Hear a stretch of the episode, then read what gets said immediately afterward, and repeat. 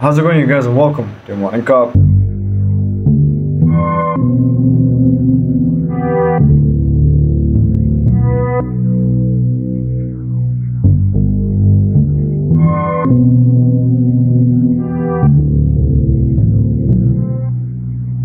We start today off with even more coming out of Myanmar's coup. Now, turns out that the Myanmarese coup is now turned into an all-out war zone as military armored vehicles are now officially on streets of several Myanmarese cities. Considering the fact that the protesters have not been deviated from their protests, even though there have been crackdowns on protesters, there have been house-to-house searches for protesters, and now with military-grade equipment on the streets of Myanmar, we're just seeing everything get worse.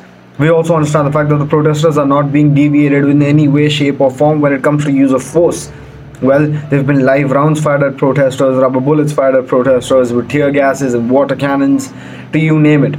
Well, the Myanmarese coup has now taken an all new wave of aggression, considering the fact that the people have now blocked in railway lines and have refused to let the country function in its, well, previously acceptable means. What we understand today is the fact that the Myanmarese people deserve to have their liberation and deserve to have their democracy restored that they fought so hard to finally get in the year 2011. With still more updates rolling in, we will keep you updated as to what happens.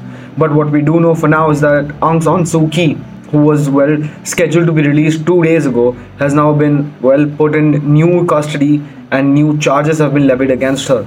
So the Myanmar school leaders have dictated. Further insight in the fact that we have no clue as to how long this is going to actually take for it to dial down in terms of Aung San Suu Kyi or the other senior cabinet members even being released.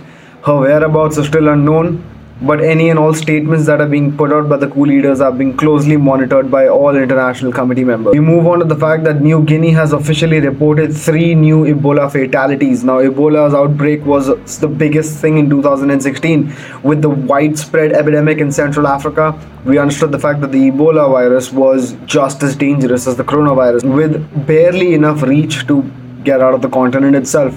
Unlike the coronavirus, we understand that the Ebola virus was way more deadlier with way more fatality rates than we otherwise anticipated. We understand today that a new epidemic or a new pandemic with the Ebola outbreak instead of the coronavirus is going to be devastating for the world. We move on to Mexico. Mexico has officially received upwards of 870,000 doses of the AstraZeneca vaccine from India in its next phase of rollouts for the elderly Mexico has already been receiving vaccines from numerous other sources and has already been starting its rollout of vaccines to its frontline workers as well as its healthcare officials. And now, as the next rollout of the vaccines is aimed towards the elderly, the AstraZeneca vaccine is coming into play. We move on to certain news coming out of North Korea. Now, it turns out the North Korean hackers tried to hack into Pfizer's database as well as hack into numerous other labs where the coronavirus research was going on. South Korean intelligence agencies have dictated that North Korean hackers tried and attempted to hack certain sensitive information that was required to produce a vaccine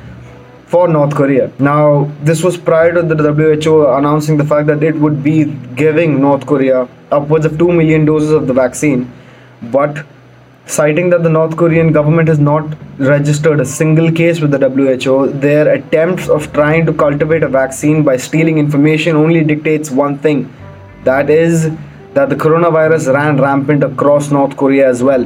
Whether their approach is ethical, whether it's necessary, is still anyone's guess. But considering that they could have just as well joined the global community in the fight against the coronavirus with no one even dictating to them that they needed to well denuclearize to get a vaccine. It's just ridiculous to see them resorting to means such as these and illegal activities such as these to get the information that was so widely available to them had they just reached out to the WHO. We move on to the final story of the day, and the final story of the day is about South Africa and the AstraZeneca vaccine.